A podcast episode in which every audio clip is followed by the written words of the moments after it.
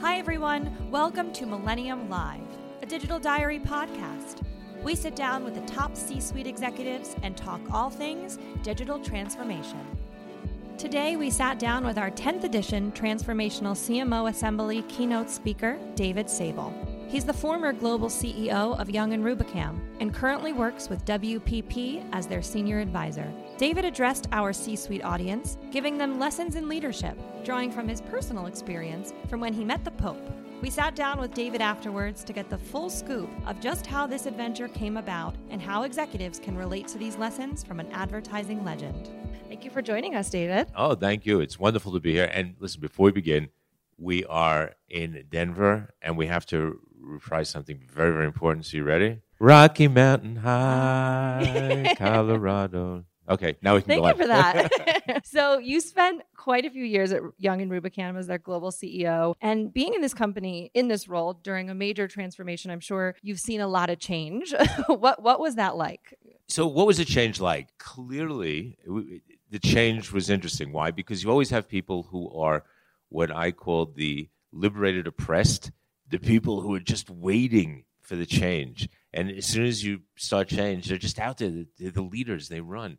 But then you have sort of like the entrenched trolls, and they just don't want to move. They don't want to do anything. And it's a problem. And so there's always this tension between the two. And then you have new people that you bring in who, who kind of get it.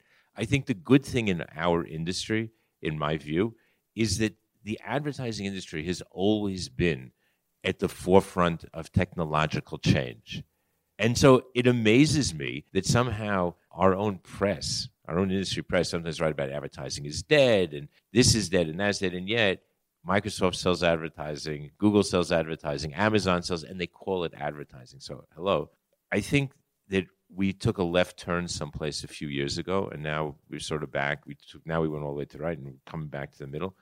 The notion of our industry, when you think about radio, was a huge technology. We jumped in, we owned it.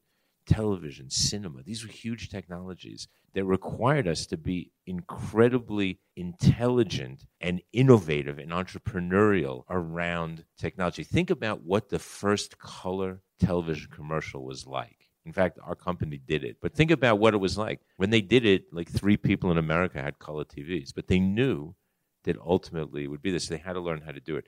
Sadly, when it came to digital channels, people went, oh my God, it's technology. I don't know what to do. And I think that we've overcome that, and now we're back to understanding that it's a marketing. These are marketing channels that are really important. They're used differently, they connect differently. But at the end of the day, that's the point. They have to connect with people, and that's what we're really good at. So the change was difficult. There were people who just didn't get it, but for the good part is, I think the industry as a whole understands it, and so we manage. So you're currently the senior advisor at WPP, and we recently saw in the news that WPP has returned to growth for the first time in a while, and that's because of you know the ad group is really working with fewer agency brands. So it seems fewer, stronger brands is the way to go. Is that what we're thinking? I think that that's part of the strategy. I think in general, um, Mark Read is an incredible CEO. He has completely transformed the company. We talked today about being a company at the center of creative transformation for our clients. And that creative transformation touches everything that they do. It touches technology, it touches their culture, it touches our culture, it touches marketing, it touches literally every single aspect of the work that they do and that we do together. So I think that Mark's vision of us as a group is more important than any single coming together of companies. Clearly, we needed to be to be more united because at the end of the day, you can't have 10 of everything. And I think that was part of the problem. So now that we have rationalized, I think in the greatest way, VMLY&R is an incredible powerhouse, and it made a lot of sense to bring them together. Wonderman Thompson, the same thing, and they're going to be more. So Burson Marsteller, Cohn & Wolfe, so now it's called BCW. These are really important things, and I think that when you think about how we bring these companies together around the notion of career transformation, how we apply their power to our clients, it's no real big deal why we've returned to growth. It's clear.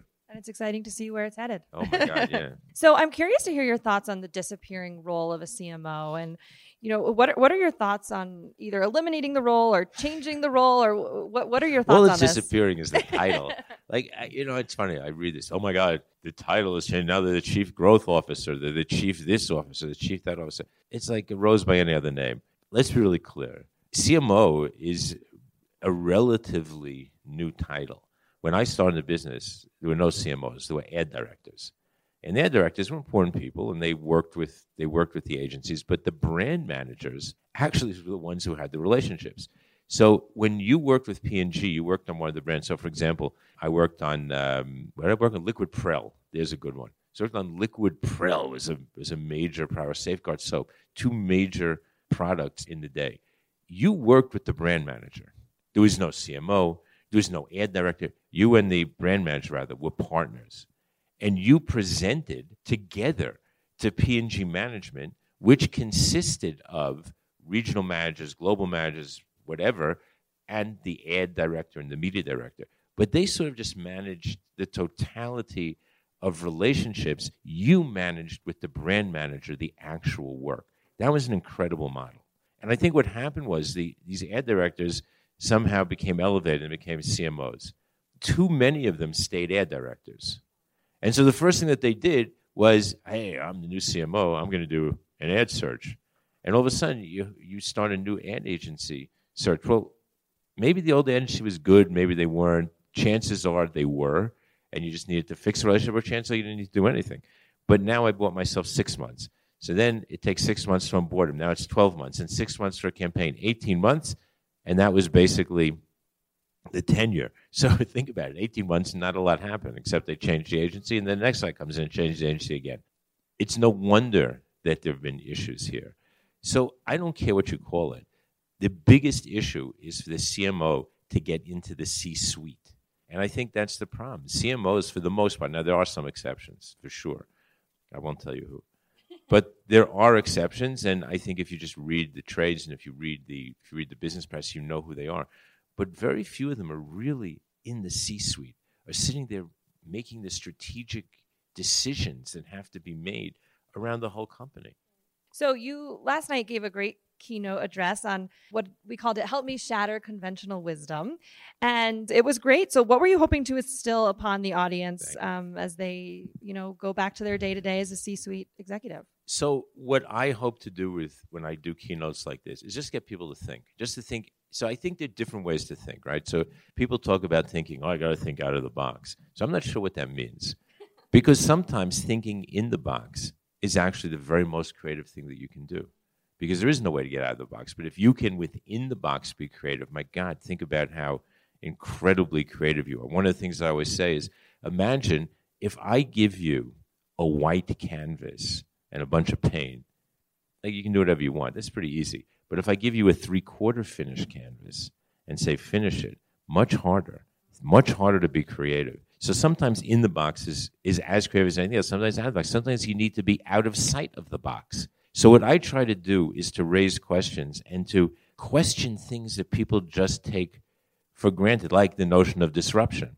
I think disruption needs to be rethought. We have way too many CMOs, way too many marketing directors, way too many people running around saying, "Oh my God, I've got to be disruptive." Bring me something to. I don't know what that means. I don't know what that means. Do riders of Uber want to be disrupted? Do buyers of Amazon want to be disrupted? I don't think so. So, what is disruption? And we talked about that a little bit last night, my view of disruption. But I think in all of these things, we just need to take a step back and think about the language and think about what is it we're actually trying to do. At the end of the day, we're all actually trying to do the same thing. That is to connect with a consumer, a user, a buyer, a customer, make them feel good about our product, have an emotional connection, and get them to buy. And as we heard last night, buy again. Because loyalty is way more, at the end of the day, it's way more profitable than constant acquisition and a leaky bucket.